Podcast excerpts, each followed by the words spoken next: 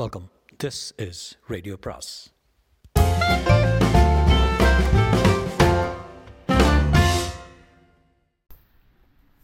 பொன்னியின் செல்வன் அத்தியாயம் 49.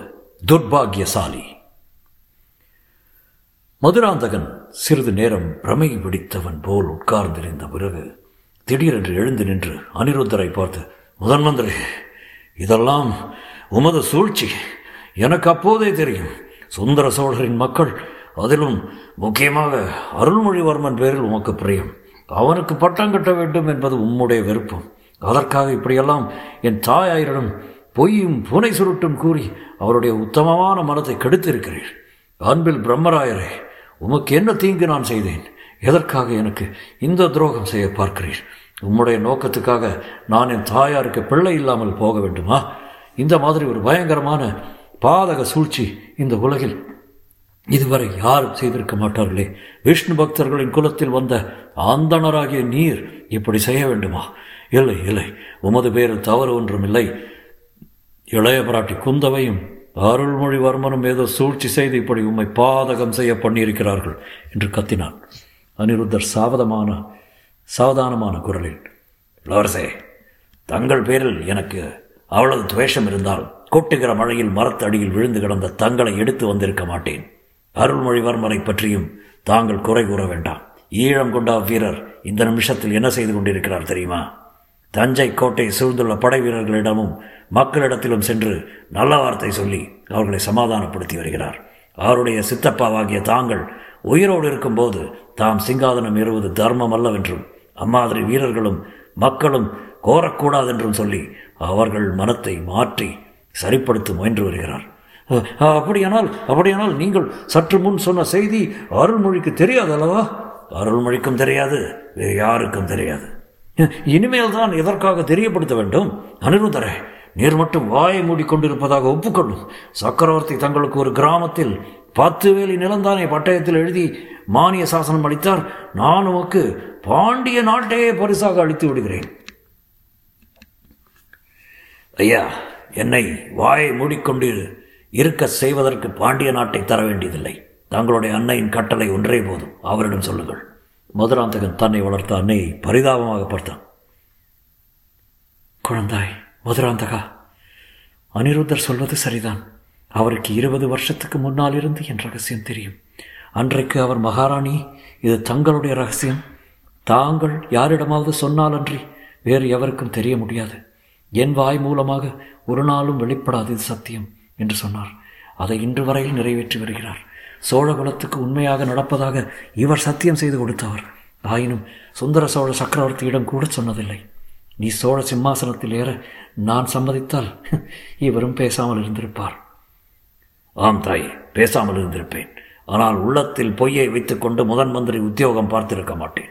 ஸ்ரீரங்கநாதருக்கு சேவை செய்ய போயிருப்பேன் என்றார் அனிருத்தர். ஆனால் அதற்கு அவசியம் ஒன்றும் நேரப்போவதில்லை. மதுராந்தகன் சிங்காதனம் ஏறமாட்டான். என் விருப்பத்தை நிறைவேற்றுவான். அவனே ராஜ்யம் வேண்டாம் என்று சொல்லிவிடுவான். மகனே, ஆம் என்று ஒப்புக்கொள்ளு என்றாள் பெரிய பிராட்டி செம்பியன் மாதவி. தாயே, அப்படியானால் நான் சிங்காதனம் ஏற தடையாய் இருப்பது தாங்கள் ஒருவர் தானா? நான் தங்கள் வயிற்றில் பிறந்த மகன் இல்லை என்றே வைத்துக் கொள்கிறேன். 20 வருஷத்துக்கு மேலாக தங்கள் வயிற்றில் பிறந்த மகனுக்கு மேல் அருமையாக வளர்த்தீர்கள். இப்போது எதற்காக எனக்கு இந்த துரோகம் செய்கிறீர்கள்? நான் உங்களுக்கு என்ன தீங்கு செய்தேன்? குழந்தாய், நீ எனக்கு ஒரு தீங்கும் செய்யவில்லை. நான் தான் உனக்கு பெருந்தீங்கு செய்துவிட்டேன். இத்தனை நாளும் உன்னை என் வயிற்றில் பெற்ற மகனைப் போலவே வளர்த்து வந்துவிட்டு இப்போது நீ என் மகன் இல்லை என்று சொல்கிறேன். இதனால் உன் மனம் எத்தனை புண்ணாகும் என்பது எனக்கு தெரியாதா? என் ஆயுள் உள்ள வரையில் இதை நான் வெளியிட்டு சொல்லியிருக்க மாட்டேன். ஆனால் என் கணவருக்கு நான் கொடுத்த வாக்குறுதியை நிறைவேற்ற வேண்டும். நான் புகுந்த சோழ குலத்துக்கு துரோகம் செய்யக்கூடாது. சோழகுலத்தில் பிறக்காதவனை சோழகுல சிங்காதனத்தில் நான் ஏற்றி வைக்கக்கூடாது. ஏற்றுவதற்கு நான் உடந்தையாகவும் இருக்கக்கூடாது. என் மனம் இதை பற்றி வேதனை அடையவில்லை என்றாய் நினைக்கிறாய்? நீ என் மகன் அல்ல என்று சற்று முன்னால் சொன்னபோது என் நெஞ்சே உடைந்து போய்விட்டது. கடைசி வரையில் சொல்வதற்கு தயங்கிறேன். உள்ளம் ஒரே குழப்பமாயிருந்தது. என்னுடைய கடமை என்ன, தர்மம் என்ன தெரிந்து கொள்வதற்காகவே நம்பியாண்டார் நம்பியிடம் போயிருந்தேன். அந்த மகான் தர்ம சூஷ்மத்தை விளக்கமாக எடுத்து சொன்னார். உலகில் உள்ள மாந்தர் அனைவரும் மகாதேவரின் புதல்வர்கள் தான். சிவபக்த சிரோமணியான தாங்கள் சொந்த குழந்தை என்றும் வளர்த்த குழந்தை என்றும் பேதம் பாராட்ட மாட்டீர்கள். தங்களுடைய சொந்த சொத்துக்கள் எல்லாவற்றையும் வளர்த்த மகனுக்கே கொடுப்பீர்கள். ஆனால் ராஜ்யத்தின் சமாச்சாரம் வேறு. நம்முடைய பொய்யின் மூலம் இன்னொருவருடைய நியாயமான உரிமையை தடை செய்வது பாவமாகும். சோழகுலத்தில் பிறக்காதவனை தெரிந்து சோழ சிங்காதனத்தில் ஏற்றி வைப்பது குலத்துரோகமாகும். தங்கள் மகனிடமும் சக்கரவர்த்தியிடமும் உண்மையை சொல்லிவிடுவதுதான் தர்மம் என்று உபதேசித்தார். கேட்டுக்கொண்டு திரும்பி வந்தேன். குமாரா, நீ என் சொந்த மகன் அல்ல என்று சொல்வதில் எனக்கு சந்தோஷம் இருக்க முடியுமா? சக்கரவர்த்தியிடம் சொல்லும்போது இதை நான் பெருமையுடன் சொல்ல முடியுமா? அச்சமயம் மதுராந்தகன் திடீரென்று எழுந்து செம்பியன் மாதேவியின் காலில் விழுந்து, அண்ணே, எனக்கு ராஜ்யம் வேண்டாம், சிங்காதனமும் வேண்டாம். இங்கே இருக்கச் சொன்னால் இருக்கிறேன், தேசாந்திரம் போகச் சொன்னால் போய்விடுகிறேன். ஆனால் நான் தங்கள் மகன் அல்ல, தங்கள் திருவயிற்றில் பிறந்தவன் அல்ல என்று மட்டும் சொல்ல வேண்டாம், யாரிடமும் சொல்ல வேண்டாம். சொன்னீர்களானால் அந்த அவமானத்தினாலேயே என் நெஞ்சு வெடித்து இறந்து விடுவேன் என்று கதறினான். செம்பியன் மாதவி கண்களில் நீர் ததும்ப மிகுந்த ஆவலுடன் மதுராந்தகனை வாரி எடுத்து தம் பக்கத்தில் உட்கார வைத்திருக்கின்றார். குமாரா, உன்னை இந்த துன்பம் அணுகாதிருக்கும் பொருட்டுத்தான் இந்த உலக ராஜ்யத்தில் விருப்பமில்லாதவனாகவும் சிவலோக சாம்ராஜ்யத்தில் பற்றுள்ளனாகவும் வளர்க்க முயன்று வந்தேன். அதில் தோல்வியடைந்தேன். எந்த பாவிகளோ உன் மனத்தை கெடுத்து விட்டார்கள். இப்போதும் மோசம் போய்விடவில்லை. நீயாக உன் மனப்பூர்வமாக இந்த ராஜ்யம் எனக்கு வேண்டாம், சுந்தர சோழரின் மகன் அருள்மொழியை அரசாளட்டும் என்று நாடு நகரம் அறிய சொல்லிவிட்டாயானால் நீ என் மகனல்ல என்று பகிரங்கமாக சொல்ல வேண்டிய அவசியம் ஒன்றுமில்லை. உன் மனத்தை இப்போது புண்படுத்தியே எனக்கு அளவில்லாத வேதனை தருகிறது. இன்றைக்கு முதன் மந்திரி அனிருத்தரின் முன்னிலையில் ஒப்புக்கொள். 3 நாளைக்கெல்லாம் சிற்றரசர்களின் மகாசபை கூடும். அச்சபையின் முன்னிலையிலும் ஒப்புக்கொள். எனக்கு ராஜ்யம் ஆளும் விருப்பமில்லை. சிவபெருமானுடைய கைங்கரியத்திலும் சிவாலய திருப்பணியிலும் தான் ஈடுபட விரும்புகிறேன். என் தந்தை தாயின் கட்டளையும் அதுதான். அருள்மொழிவர்மனுக்கே பட்டம் கட்டுங்கள் என்று சொல்லிவிடு. சோழ ராஜ்யத்துக்கு விரோதமாக எதுவும் செய்வதில்லை. சிற்றரசுகள் யாரேனும் துர்ப்புத்தி கூறினாலும் செவி சாய்ப்பதில்லை என்று சத்தியம் செய்துவிடு. அப்படி செய்துவிட்டால் நானாவது முதன் மந்திரியாவது உன் பிறப்பை குறித்த ரகசியத்தை வெளியிடுவதற்கே அவசியம் இராது. நீ எப்போதும் போல் என் கண்ணின் மணியான அருமை புதல்வனாயிருந்து வருவாய். நாம் இருவரும் சேர்ந்து இந்த பரந்த பாரத தேசமெங்கும் யாத்திரை செல்வோம். ஆங்காங்கே சிவாலய திருப்பணிகள் செய்வோம். அருள்மொழிவர்மன் என்னிடம் அளவில்லாத பக்தியுள்ளவன்.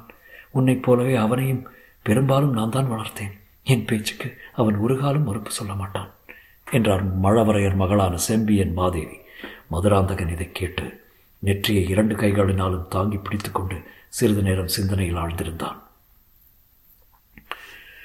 ஆஹா, எனக்கு பிராயம் தெரிந்தது முதல் ஏதேதோ உருவமில்லாத நிழல் போன்ற நினைவுகள் அடிக்கடி தோன்றி எனக்கு வேதனை அளித்து வந்தன. அவற்றுக்கெல்லாம் காரணம் இப்போதுதான் தெரிகிறது. என்னை போன்ற துரதிருஷ்டசாலி இந்த உலகத்தில் யாருண்டு? என்ன வேளையில் என்ன ஜாதகத்தில் பிறந்தேனோ தெரியவில்லை. ஒரே நாளில் ஒரே கணத்தில் தாய் தந்தையரை இழந்தேன், குலம் கோத்திரம் இழந்தேன், ஒரு பெரிய மகாராஜ்யத்தை இழந்தேன், 1000 வருஷத்து வீர பரம்பரையில் வந்த சிங்காதனத்தை இழந்தேன், சிநேகிதர்கள் யாவரையும் இழந்தேன். ஆம், இந்த உண்மை தெரிந்தால் அப்புறம் எவன் எனக்கு சிநேகிதனாக இருக்கப் போகிறான்? எனக்கு பட்டம் கட்டுவதற்காக உயிரை கொடுப்பதாய் பிராணம் செய்த சிற்றரசுகள் எல்லாரும் ஒரு நொடியில் என்னை கைவிட்டு விடுவார்கள். ஆம், என்னை போன்ற துர்பாகியசாலி இந்த உலகம் தோன்றிய தினத்திலிருந்து யாரும் இருந்திருக்க முடியாது. அம்மா, என் அறிவு குழம்புகிறது, தெளிவாக சிந்திக்க முடியவில்லை. 2 நாள் அவகாசம் கொடுங்கள், என் முடிவை சொல்லுகிறேன் என்றான். குழந்தாய், நீ யோசிப்பதற்கு என்ன இருக்கிறது? என் மனத்தை கல்லாக்கி கொண்டு தான் இதை சொல்கிறேன். ஒன்று, நீயாக ராஜ்யத்தை துறந்து விடுவதாய் ஒப்புக்கொள்ள வேண்டும். அல்லது நீ என் வயிற்றில் பிறந்த மகன் அல்ல என்பதை நாடு நகரமெல்லாம் அறிய நான் ஒப்புக்கொள்ள வேண்டும். எப்படியும் நீ சிங்காதனம் ஏற முடியாது. நீ யோசித்து சொல்வதற்கு என்ன இருக்கிறது என்றால் பெரிய பிராட்டியின் என்று உலகமெல்லாம் போற்றி வணங்கிய உத்தமி. அப்போது அனிருத்தர், அம்மா, 2 நாள் அவகாசம் கொடுப்பதில் தவறு ஒன்றுமில்லை. மந்திராலோசனை சபையும் மகாஜன சபையும் கூடுவதற்கு இன்னும் 3 நாள் இருக்கிறது. அதுவரை இளவரசர் நிம்மதியாக யோசித்து பார்க்கட்டும் என்றார். அம்மா, அம்மா, இந்த ரகசியம் தங்களையும் முதன் மந்திரையும் தவிர வேறு யாருக்காவது தெரியுமா என்று மதுராந்தகன் திடீரென்று தோன்றிய ஆவலுடன் கேட்டான். அவன் உள்ளத்தில் என்ன தீய எண்ணம் தோன்றியதோ, எத்தகைய சூழ்ச்சி முளைவிட தொடங்கியதோ நாம் அறியவும். மதுராந்தகனுடைய பரபரப்பு மழவரையர் மகளுக்கு சிறிது வியப்பை அளித்தது. எங்களை தவிர இன்னும் 3 பேருக்கு மட்டும் தெரிந்திருந்தது. மகனே, அவர்களில் உன் தந்தை சிவனேச செல்வரான என் சிந்தையில் குடிகொண்ட கணவர் காலமாகிவிட்டார். தமக்கையும் தங்கையுமான 2 ஊமை ஸ்திரீகளுக்கு தெரியும். அவர்களில் ஒருத்தி உன்னை பெற்றவள். 2 நாளைக்கு முன்பு சுந்தர சோழர் அரண்மனையில் துர்மரணம் அடைந்தாள். அவளுடைய உயிரற்ற உடல் அடக்கம் செய்யப்படாமல் கிடந்தபோதே உன்னிடம் உண்மையை சொல்லிவிடலாம் என்று பார்த்தேன். ஆனால் மரம் வரவில்லை. உன்னை வேதனைப்படுத்த விருப்பம் இல்லாமல் சும்மா இருந்து விட்டேன். மகனே, உன்னை பெற்றவளை நினைத்து நீ அழுவதாயிருந்தால் அழு.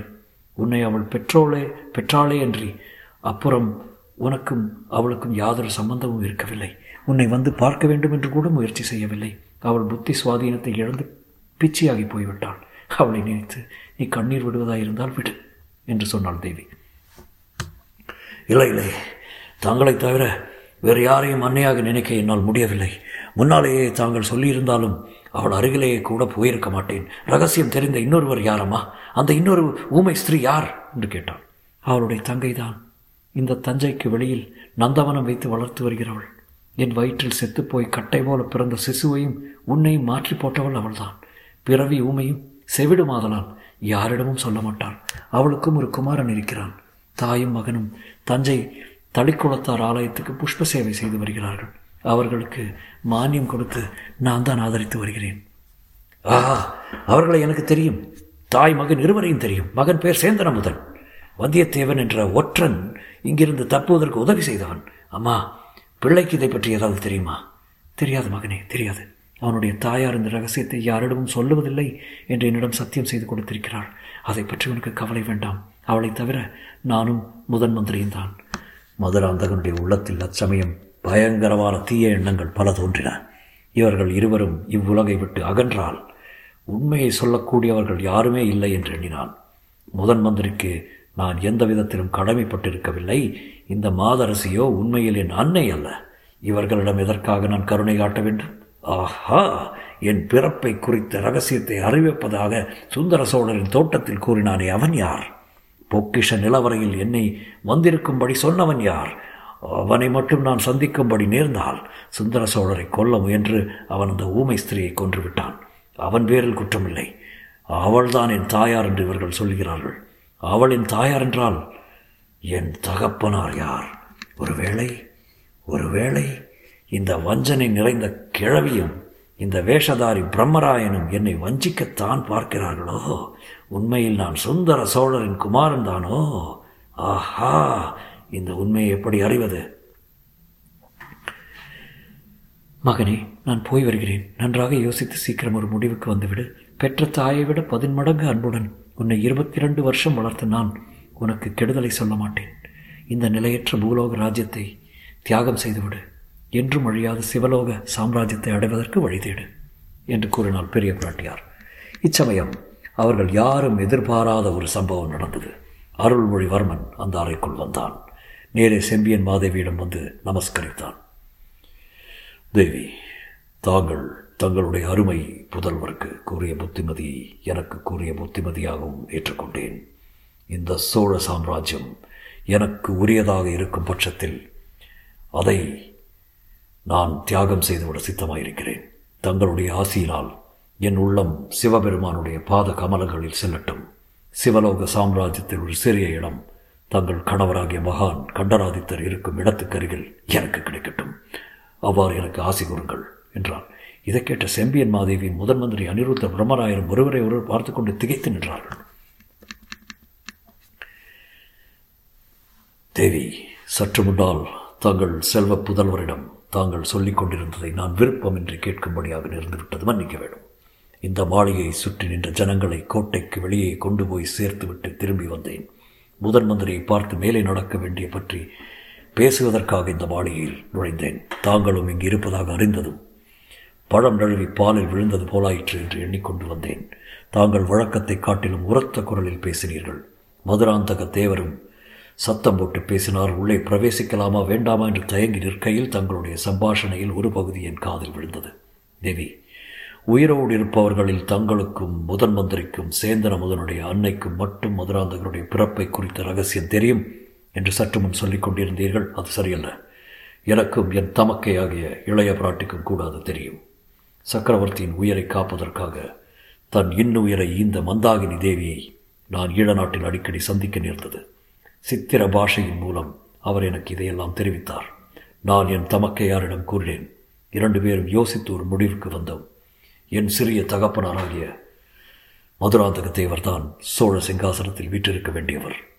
அவர் தங்களுடைய சொந்த மகனை காட்டிலும் 1000 மடங்கு ஆதரவுடன் வளர்க்கப்பட்டார். என்னை காவேரி வெள்ளத்தில் மூழ்காமல் காப்பாற்றியதோடு பின்னரும் பலமுறை உயர் பிழைப்பதற்கு உதவி செய்த மந்தாகினி தேவி வயிற்றில் பிறந்த புதல்வர். ஆகையால் எப்படி பார்த்தாலும் சோழ சிங்காசனத்தில் ஏற உரிமை உள்ளவர். அவருடைய உரிமையில் ஏதேனும் சந்தேகம் இருந்தால் நான் அதை தீர்த்து வைப்பேன். சோழ சிங்காசனத்தில் எனக்குள்ள பாத்தியதையை தாங்கள் பாத தாமரைகளின் ஆணையாக தியாகம் செய்வேன். ஆகையால் தாங்கள் மதுராந்தகத்தேவர் தங்கள் புதல்வர் அல்லவென்று சொல்ல வேண்டிய அவசியமும் இல்லை. மதுராந்தக சோழர் சிங்காசனத்தை தியாகம் செய்ய வேண்டிய அவசியமும் இல்லை. இவ்வாறு பொன்னியின் செல்வர் கூறியதை கேட்டு அந்த அறையில் மூவரும் தங்கள் வாழ்நாளில் இன்றும் அடைந்திராத வியப்பையும் பிரமிப்பையும் அடைந்தார்கள். அவர்களில் அனிருத்தர் தான் முதலில் அறிவு தெளிவு பெற்றார். இளவரசே, தாங்கள் இப்போது கூறிய வார்த்தைகள் காவியத்திலும் இதிகாசத்திலும் இடம்பெற வேண்டும். கருங்கல்லிலும் செப்பேட்டிலும் பொன் தகடுகளிலும் பொறிக்கப்பட வேண்டியவை. ஆனால் இங்கே உள்ள நாம் மட்டும் இந்த விஷயத்தை பற்றி தீர்மானம் செய்ய முடியாது. சக்கரவர்த்தியையும் மற்ற சிற்றரசர்களையும் கலந்து ஆலோசிக்க வேண்டும். பின்னொரு காலத்தில் உண்மை வெளியானால் மக்கள் என்ன சொல்வார்கள் என்பதையும் சற்று சிந்தித்து பார்க்க வேண்டும். இளவரசே, மகாசபை கூடுவதற்கு இன்னும் 3 தினங்கள் தான் இருக்கின்றன. அதுவரையில் நாம் ஒவ்வொருவரும் நிதானமாக ஆழ்ந்து யோசனை செய்து பார்ப்போம் என்றார். தொடரும்.